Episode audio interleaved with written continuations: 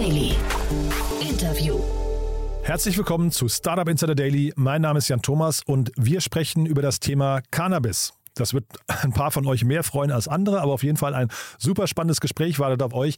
Ähm, denn der ganze Markt ist natürlich im Umbruch, wird legalisiert und auch die Politik hat extrem viele Dinge angekündigt, die vielleicht noch kommen könnten. Was es damit auf sich hat und wie man in dem Kontext wachsen kann, das erklärt euch jetzt gleich Jörg Sellmann. Er ist der Geschäftsführer und Gesellschafter bei Demikan, ein Unternehmen aus Dresden, das wie gesagt 15 Millionen Euro eingesammelt hat, um in diesem Markt eine wichtige Rolle zu spielen. Ich fand es ein super cooles Gespräch, deswegen lange Rede, kurzer Sinn. Hier kommt jetzt wie gesagt Jörg Sellmann, der Geschäftsführer und Gesellschafter von Demikan. Startup Insider Daily. Interview. Sehr schön. Ja, wir gehen nach Dresden. Ich bin verbunden mit Jörg Sellmann, Geschäftsführer und Gesellschafter von Demikan. Hallo Jörg. Hallo, ich grüße dich. Ja, toll, dass wir sprechen. Und ja, ihr, ihr reitet ganz gut auf der Cannabiswelle, kann man sagen. Ne? Und auch relativ früh, glaube ich. Das kann man sagen. Äh, wir haben ja das Unternehmen, das heißt, die drei Gründer haben das Unternehmen in 2017 gegründet. Inzwischen sind wir also im fünften Jahr. Und äh, ja, damit waren wir sehr früh dabei. Ja, was macht denn den, den Cannabis-Markt aus, äh, aus eurer Sicht gerade so spannend? Da passiert ja extrem viel. Auf, man, äh, man hört politisch sehr viel regulatorische Änderungen, aber vielleicht beschreibst mal aus, kurz aus eurer Sicht, was ihr genau macht und warum es so ein spannender Markt ist. Nun, ähm, der Markt ist äh, für uns aus zwei Dingen spannend. Einmal äh, die Ursprungsidee, die die Gründer hatten, hier sozusagen im wahrsten Sinne des Wortes Gutes zu tun, äh, nämlich Cannabis als äh, Heil- oder Medikament äh, letztendlich zu ähm, platzieren. Der Markt wurde ja diesbezüglich in 2019 äh, freigegeben äh, für den medizinischen Bereich und als solches sind wir heute ein Pharmaunternehmen, was hier tätig ist. Das ist sicherlich sehr spannend. Das Zweite, was aber spannend ist, ist, dass die Bundesregierung selbst ja äh, über ein Eckpunktepapier zuletzt Ende Oktober verlautbart hat lassen, wie konkret sie den Markt auch liberalisieren möchte.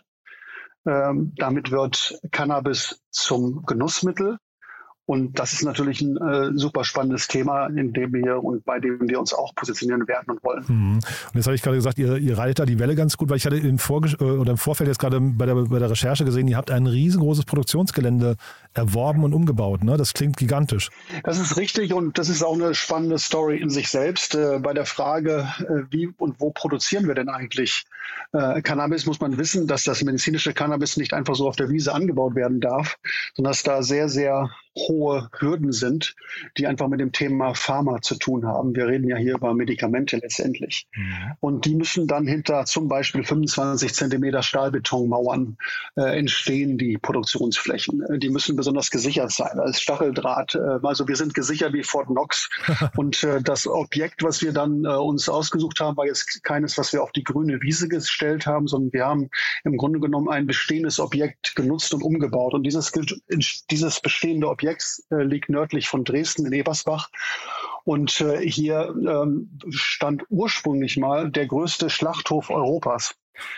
Und äh, der in den 90er Jahren entstanden ist, äh, der nicht lange als Schlachthof betrieben wurde, dann längere Zeit leer stand und den wir dann übernommen haben. Das gibt uns dann äh, entsprechende Möglichkeiten. Wie gesagt, einmal der räumlicher Natur. Beginnen mit diesen dicken Wänden, Stahlbetonwänden, die wir natürlich bräuchten. Und damals wurden diese Wände und Decken entsprechend so massiv gebaut, weil dort natürlich entsprechend die Rinder- und Schweinehälften durchgeschoben wurden und die mussten natürlich eine gewisse, äh, die Decken mussten eine gewisse Traglast sozusagen halten. Und insofern waren die Grundvoraussetzungen für uns nicht schlecht. Äh, wenn man das aus CO2-Punkten mal herausdenkt, ist es auch nicht schlecht, dass man bestehende ähm, Gebäude sozusagen entsprechend weiter nutzen kann und nicht was Neues dahinsetzt. Mhm. Auch das war sicherlich nochmal hilfreich. Aber so sind wir in, äh, in Dresden gelandet oder nördlich von Dresden gelandet. Und so haben wir einen, einen riesengroßen Standort, den wir erst zum Teil auch äh, bezüglich der Cannabisproduktion ertüchtigt haben. Also von 30.000, äh, rund 30.000 Quadratmeter Gebäudeflächen haben wir rund 5.000 für die Produktion ausgebaut. Mhm. Insofern besteht da noch eine Menge Luft, um auch mehr zu machen. Okay, vielleicht nochmal ganz kurz zu diesen 25 cm äh, Stahlbeton. Das klingt ja spannend. Das ist, weil das Ganze auch für bestimmte ich sag mal, Milieus interessant ist, was ihr da tut? Naja, das ist ja jetzt nicht ähm, ähm, Cannabis-spezifisch, das muss man ganz äh, doll unterstreichen, ähm, sondern äh, da geht es um Betäubungsmittel, mhm. die eben sicher äh, gelagert werden müssen mhm. äh, und wo auch die Produktion sicher ablaufen muss. Das ist also dieses Thema ähm, letztendlich äh, Pharma-Standard, nenne ich es mal. Äh, den wir hier äh, berücksichtigen mussten. Und es ist nicht nur die, die dicken Wände und die äh, Außensicherung mit Stacheldraht und Co. Das sind eine Unzahl von Kameras, die dort installiert sind. Das sind Trittschallmelder, die wir haben. Das heißt, jeder und der, jemand, der sich versucht, durch die Decke oder durch die Wände oder durch den Boden reinzufräsen, hätte ich fast gesagt, würde das nicht schaffen. Ähm, wir sind direkt verbunden sozusagen mit der Polizei, also aufgeschaltet. Also die, die Sicherheitsvorkehrungen sind, sind enorm. Es haben wahrscheinlich so zwei, drei Hörer, die irgendwie genau darauf abgezielt haben, jetzt enttäuscht abgeschaltet. Äh, aber für alle anderen vielleicht mal, jetzt habt ihr 5000 Quadratmeter momentan schon in der Produktion, sagst du, und 30.000 mhm. wäre theoretisch der, wenn ich so verstanden habe, das, das ähm, mögliche Potenzial. Ähm, was müsst ihr jetzt tun, um da hinzukommen? Also ist die Nachfrage noch nicht groß genug oder warum habt ihr quasi nur ein Sechstel momentan in Betrieb? Naja, ähm, das eine ist Produktionsfläche, dann haben wir natürlich auch noch äh, Büroräumlichkeiten, die man auch noch damit reinrechnen muss. Aber insgesamt äh, verfügen wir heute ähm, über eine Produktionskapazität von knapp zwei Tonnen. Wenn ich zwei sage Tonnen, dann meine ich eine Jahresproduktionsmenge.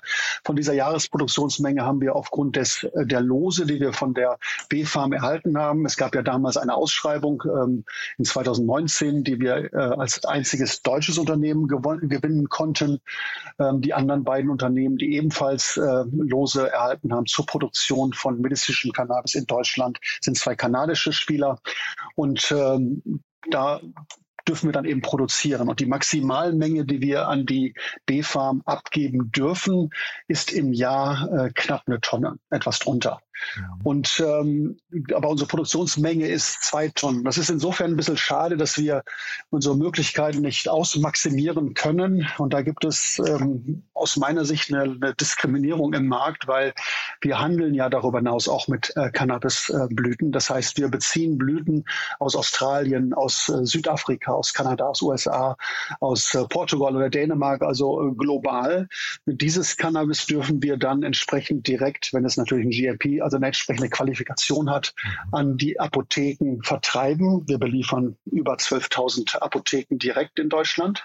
Das, was wir aber selbst produzieren, an medizinischem Cannabis dürfen wir nur über die, ähm, über die B-Farm, also über den deutschen Staat, ähm, verkaufen, der das dann wiederum direkt an die Apotheken liefert. Wir sind hier für den Staat als Lohnfertiger tätig. Und was wir leider nicht dürfen, ist, dass wir unsere Restkapazität, also die noch frei wäre, eben auch äh, entsprechend äh, fertigen bzw. produzieren und dann auch ebenfalls wie die gehandelte Ware, die wir aus dem Ausland bekommen, äh, an die Apotheken geben. Das ist aber leider nicht erlaubt. Also insofern haben wir hier noch Spare Capacities, wie das so schön im Englischen heißt. Und mit Blick auf den, an, den, den kommenden äh, Genussmittelmarkt ähm, wollen wir diese Kapazitäten dann ausbauen, wenn das, was in dem Eckpunktepapier der Ampelregierung verankert wurde, sich auch so umsetzt. Heißt, die Ampel hat ja von Anfang an gesagt, sie wollen das Thema legalisieren, äh, um einfach damit den Schwarzmarkt, der riesengroß ist in Deutschland, ich weiß nicht, ob du das weißt, äh, wir reden oder es gibt Schätzungen von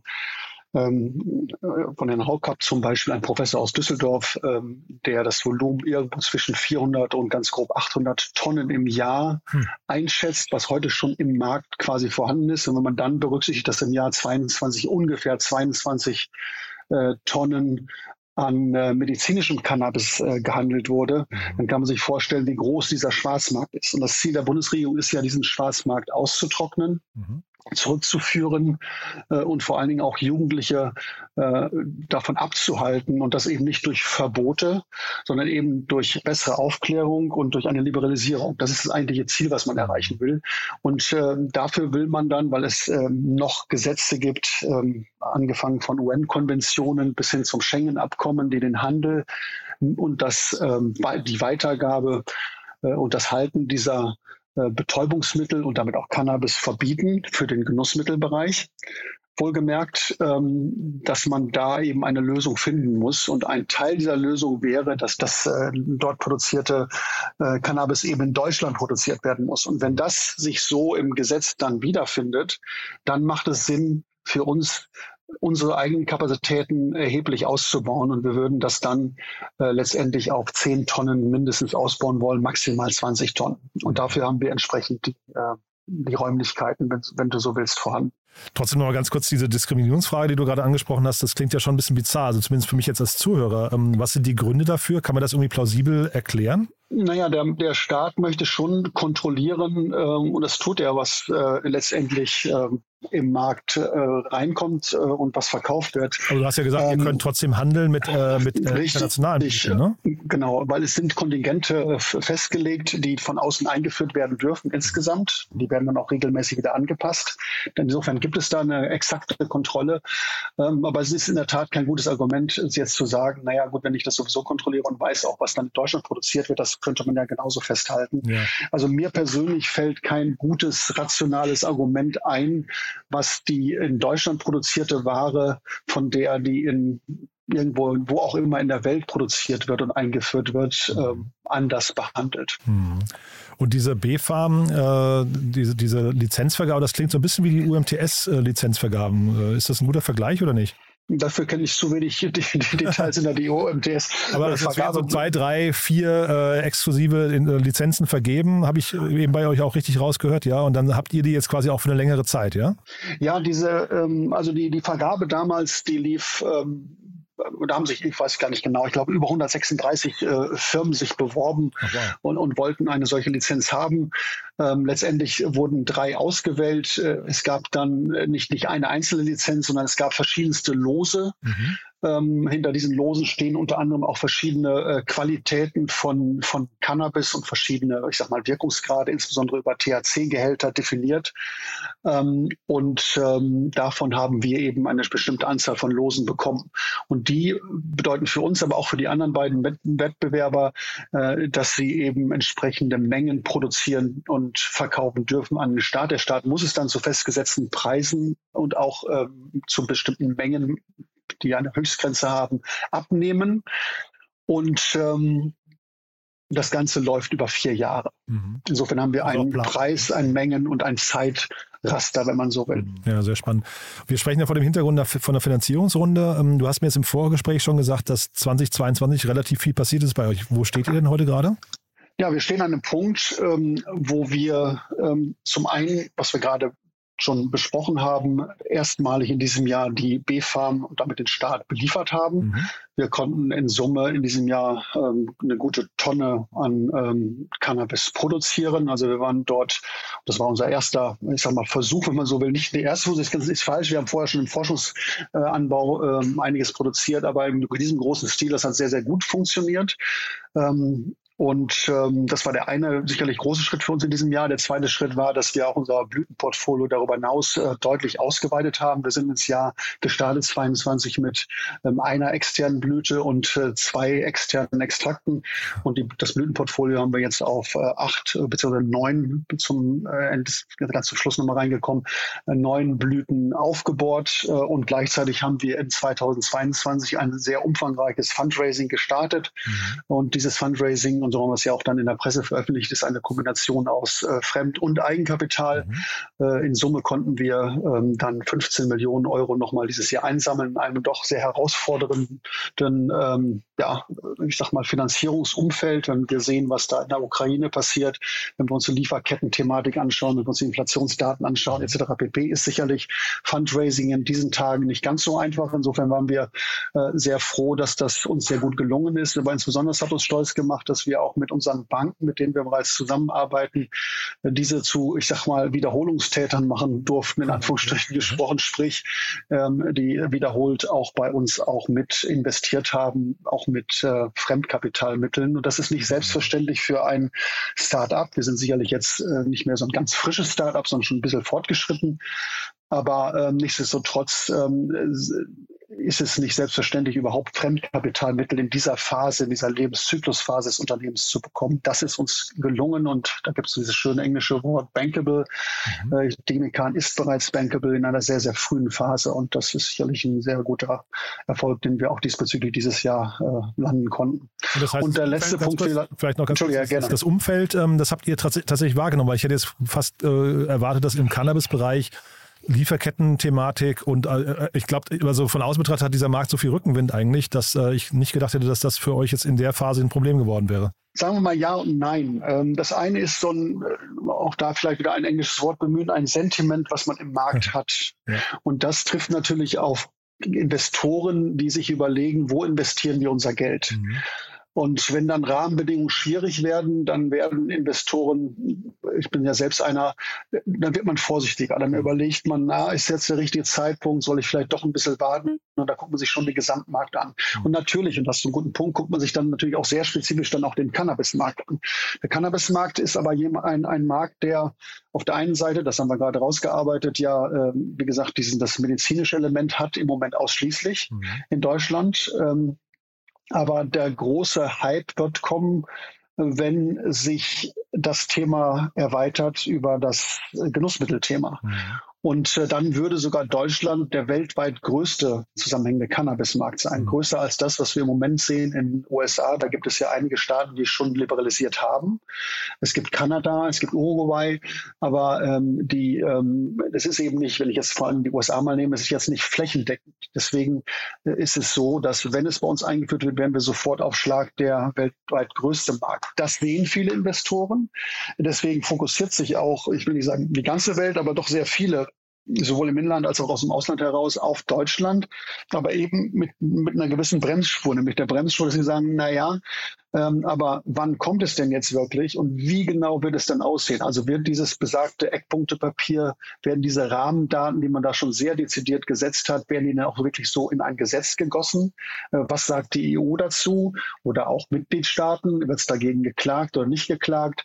Wird vielleicht am Ende des Tages gar keine breite Liberalisierung kommen, sondern wird vielleicht das Ganze mhm. eher in einen Testmarkt zunächst überführt werden, ähnlich wie wir das in der Schweiz schon sehen oder in Holland, wo es jetzt dann auch nochmal an dieser Stelle etwas präzisiert wurde, dieser Graubereich, in dem Holland lange unterwegs war. Ähm, das sind noch Fragen, die sich stellen. Und ähm, wir sind, äh, nicht nur wir, sondern insgesamt ist die Branche sicher, dass es kommen wird. Die Frage ist nur genau, wann und wie. Ja, aber, aber ihr seid optimistisch und arbeitet quasi in die Richtung, dass, oder mit der, mit der Annahme, dass es kommen wird, ja? Wir sind da sehr optimistisch. Es, es wird kommen und wir sind ähm, auch optimistisch, äh, ich sag mal, egal wie es jetzt kommt. Also wir sind sehr wie soll ich sagen, wir sind sehr optimistisch in der Richtung, ähm, dass oder sagen wir so, die Erwartungshaltung ist so, dass ähm, eine äh, Liberalisierung kommen wird, möglicherweise als Testmarkt. Ähm, aber das ist äh, auch das ist für uns kein kein ähm, kein negatives Thema, sondern auch das ist positiv. Aber selbst wenn äh, überraschenderweise es zu keiner Liberalisierung kommen würde und die Wahrscheinlichkeit, dass da gar nichts passiert, die sehe ich ganz, ganz deutlich unter 50 Prozent. Mhm. Ähm, aber selbst wenn das so wäre, auch dann wäre ja unser Geschäftsmodell davon nicht äh, angegriffen. Dann würden wir selbstverständlich nicht in dem Ausmaß in weitere Kapazitäten investieren, mhm. weil dann würden wir die Kapazitäten, die sowieso schon rundherum um Deutschland herum entstanden sind, auch nutzen. Mhm. Wir haben ja heute schon ein globales Lieferkettensystem etabliert. Ähm, aber wir würden trotzdem davon profitieren können. Insofern sind wir für beide Szenarien, wenn man so will, äh, bewaffnet. Dann vielleicht nochmal der Blick nach vorne. Das heißt, die nächsten Schritte für euch jetzt, ähm, vielleicht kannst du nochmal was zur Teamgröße sagen. Wahrscheinlich sucht ihr auch gerade Mitarbeiter, ne? Ja, wir haben permanent ähm, äh, Mitarbeiter eingestellt und suchen immer wieder äh, auch ähm, Spezialisten. Ähm, insgesamt sind wir heute bei 89 äh, Mitarbeitern. Oh, wow. Hm. Davon reden wir im fünf, äh, habe ich da jetzt mit reingezählt, die als Praktikanten äh, bei uns äh, aktiv sind. Ähm, oder, oder Studenten, aber ähm, das ist die, die Anzahl der also Mitarbeiter. Die 100, das ist ja, ja, schon mal spannend, ja. Mhm. Wir gehen in Richtung 100, ja, absolut. Aha. Und wenn du sagst, ihr sucht Spezialisten, wie hat man sich die Teamstruktur vorzustellen? Ja, wir haben bei uns im, äh, im Team äh, also eine breite Mischung von, von Mitarbeitern. Das, das geht los natürlich die ganzen Mitarbeitern, die sich um das Thema Anbau kümmern. Mhm ähm, es geht aber weiter mit dem Thema äh, der, ähm, der, Herstellung, äh, der Qualitätssicherung. Ähm, wir haben Gebäudetechniker, spezialisierte Leute dort. Ähm, wir haben im Bereich Medical Affairs und auch äh, der, der, unserer Marketingabteilung natürlich spezialisierte Leute. Ähm, das sind, wie gesagt, vom, vom ähm, Anbauer, der als Gärtner aktiv ist, bis zum ähm, Pharmazie-Spezialisten, ähm, Apotheker zum Beispiel Ort. Mhm. Ich habe gesehen, du bist äh, eigentlich nicht als einer der drei Gründer dabei gewesen, bist aber sehr früh dazugekommen, kommst aber eigentlich aus dem Private Equity-Umfeld, ne? Das ist korrekt. Und ähm, ich bin äh, zu dem Thema Demikan gekommen über einen befreundeten äh, Investor. Ähm, ich selbst bin als Business Angel schon ähm, seit Jahren im Markt unterwegs und äh, schaue mir interessante Themen an, in denen ich äh, früh einsteigen kann und in denen ich versuche auch in der Regel äh, auch operativ mit dabei zu sein, zumindest mal für eine Zeit, weil dann erkennt man dann doch noch besser, was in einem Unternehmen los ist, in Anführungsstrichen gesprochen. In diesem Fall war es dann so, dass ich die Möglichkeit genutzt habe zu investieren sehr früh in Demikan und äh, dann, das war, äh, das ging zurück aufs Jahr 2020 und ins Jahr 2021 kam dann die, ähm, die Frage an mich heran, äh, ob ich nicht Lust hätte, auch ähm, operativ mit einzusteigen mhm. und meinen Erfahrungs-Background, der auch sehr stark unter anderem finanzgeprägt ist, dort einzubringen, um das Unternehmen eben auch an der Stelle weiter zu professionalisieren. Das, was die drei Gründer da auf die Beine gestellt haben, war sensationell, insbesondere das, was wir ja gerade schon herausgearbeitet hatten, mhm. äh, diese, diese, überhaupt diese Lizenz zu gewinnen, diese Lose zu gewinnen, sich da durchzusetzen als einziges deutsches Unternehmen, das war schon hochreck. Ähm, aber jetzt ging es darum, wie kann man das Unternehmen dann auch überführen ähm, in einen äh, nächsten äh, Status quo sozusagen. Und da wollten wir es etwas professionalisieren. Das hat mich dazu bewogen zu sagen, das finde ich spannend, das, äh, das möchte ich unbedingt mitmachen. Und insofern bin ich dort auch als Geschäftsführer dann eingestiegen. Und letztendlich mache ich das als Geschäftsführer, als Organtätigkeit, wenn man so will, seit Mai des letzten Jahres. Äh, bin schwerpunktmäßig verantwortlich für das Thema alles, was mit Finanzen, Finanzierung, Zahlen zu tun hat, wenn man so will. Kümmere mich auch ein bisschen um administrative Themen und wenn wir sonst Brainstorming-Themen haben. Wir haben einen zweiten Schritt gemacht, was diese personelle Verstärkung betrifft. Wir haben mit dem Philipp Göbel einen weiteren Manager dazu genommen, der seit dem 1.1.22 dabei ist, der von Merck kommend eben sehr viel Erfahrung hat, auch im Pharmavertrieb. Mhm ähm, vorher schon bei Avato gearbeitet hatte und damit als Supply Chain auch ausgebildet war. Und insofern haben wir hier das Management-Team entsprechend äh, mit zwei externen Kräften verstärkt mhm. und professionalisiert. Sehr, sehr spannend, ja. Und vielleicht nochmal kurz zur Pharmabranche, weil das ja auch nochmal, das, das könnte ja auch nochmal so ein, ich weiß nicht, ein, ein schwieriger Gegner werden, ne? die Pharmabranche mit ihrer ganzen Lobbyarbeit. Ähm, siehst du das als eine Gefahr für euch oder ist das hinterher vielleicht sogar ein Exit-Kanal, wo ihr dann irgendwann jetzt, ihr habt ja jetzt noch keine Strategen, Strategen reingenommen, ne? Nein, wir haben keine Strategen äh, bislang bei uns äh, in der äh, Shareholder-Struktur.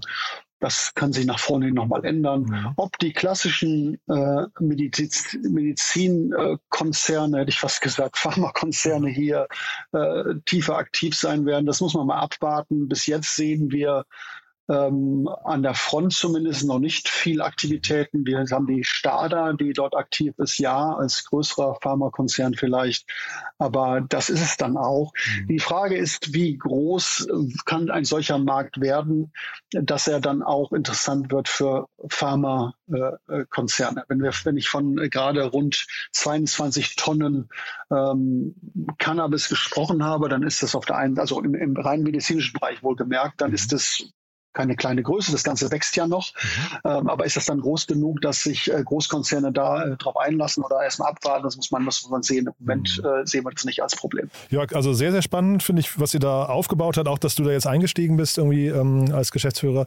Und ja, bin gespannt, wie es nach vorne weitergeht. Drückt die Daumen, dass es auf jeden Fall mit der Regulierung so klappt, wie ihr euch das wünscht. Ähm, haben wir was Wichtiges vergessen für den Moment? Nein, ich glaube, das Wesentliche haben wir miteinander diskutiert. Super. Du dann weiterhin viel Erfolg und dann bleiben wir in Kontakt. Wenn es Neuigkeiten gibt, sag gerne Bescheid, ja? Alles klar. Super. Ja, Thomas, danke dir. Bis dahin. Bis zum nächsten Mal. Ciao. Jo.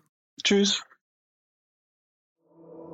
Startup Insider Daily, der tägliche Nachrichtenpodcast der deutschen Startup-Szene. Ja, das war also Jörg Sellmann, der Geschäftsführer und Gesellschafter von Demikan. Ein sehr cooles Gespräch, finde ich. Äh, mal wieder was ganz anderes. Ich hoffe, es hat euch auch Spaß gemacht. Wenn dem so sein sollte, wie immer die Bitte, empfehlt uns gerne weiter. Es gibt bestimmt Menschen, die genau diese Folge mal hören sollten, die uns noch nicht kennen, die ihr vielleicht aber kennt. Von daher vielen Dank, wenn ihr uns an dieser Stelle weiterempfehlt oder erwähnt. Und ja, ansonsten wünsche ich euch erstmal einen wunderschönen Tag, falls wir uns nicht mehr hören sollten. Ein wunderschönes Wochenende, aber nicht vergessen, heute kommt noch To Infinity and Beyond, unser Krypto, Blockchain, Web 3.0, NFT und Metaverse Podcast. Morgen dann Media Talk, wo wir einen tollen Gast haben, der seinen Podcast vorstellt. Und am Sonntag dann, wie immer, Startup Insider Read Only, unser Bücherpodcast mit meiner lieben Kollegin Annalena Kümpel. Ja, also ihr seht schon, ein tolles Wochenende wartet auf euch, aber wie gesagt, hoffentlich bis nachher. Falls nicht, ein schönes Wochenende und dann bis Montag. Ciao, ciao.